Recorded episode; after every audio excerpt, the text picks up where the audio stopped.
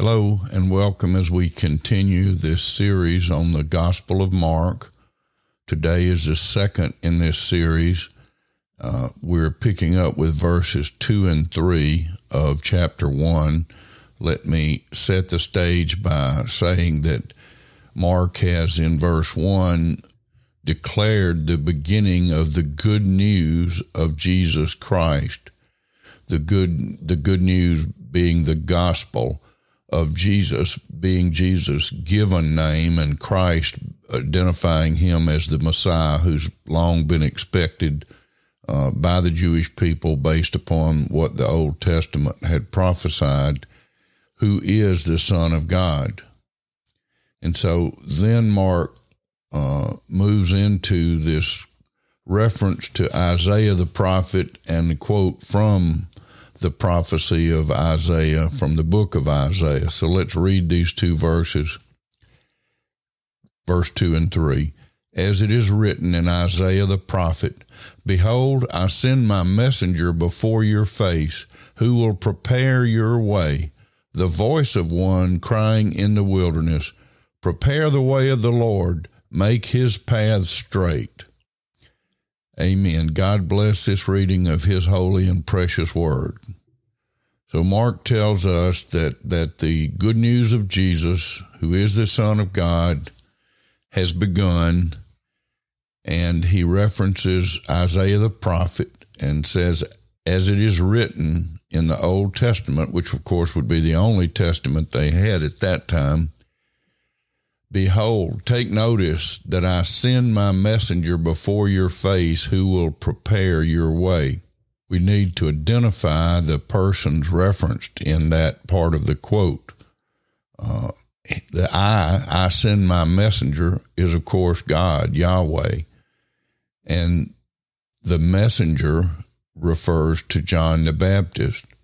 And then before your face, who will prepare your way that's the face of Christ and the way of Christ.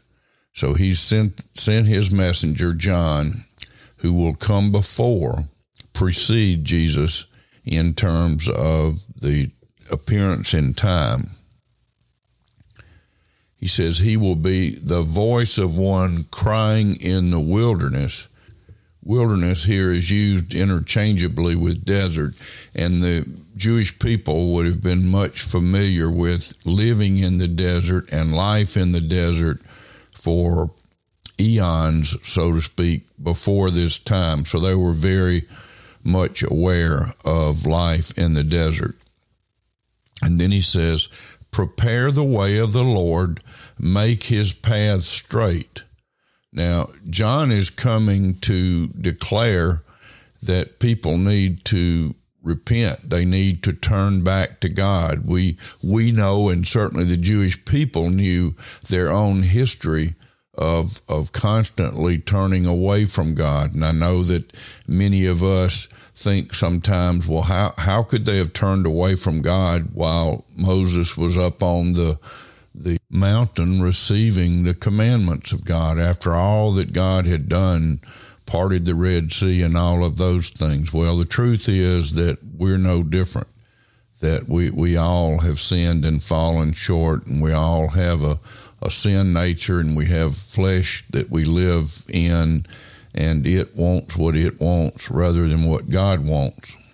So there has to be a preparation, and that preparation continues today for all of us. They needed to prepare the way by turning away from the ways that they were living, coming to John and, and declaring in the open that they acknowledge their sin and they acknowledge their need for a change of direction. And, and that prepares the way of the Lord uh, as the people are prepared to receive him. We too need to be in a mode of preparation, whether that is that that one has never been born again and God uh, is working in their hearts and drawing them to himself through the only name by which any person may be saved and that is the name of Jesus or that that we're in Christ, but we need to to turn back. We need to uh, recommit and focus our lives on Christ, to be Christ centered, to be followers of Christ in all that we do. So, this message is just as much for us today as it was for the Jewish people at that time.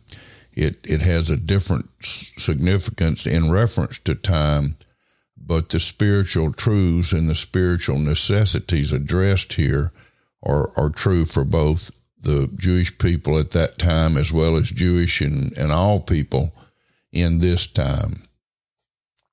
Behold, I send my messenger before your face who will prepare your way. The voice of one crying in the wilderness, Prepare the way of the Lord, make his path straight.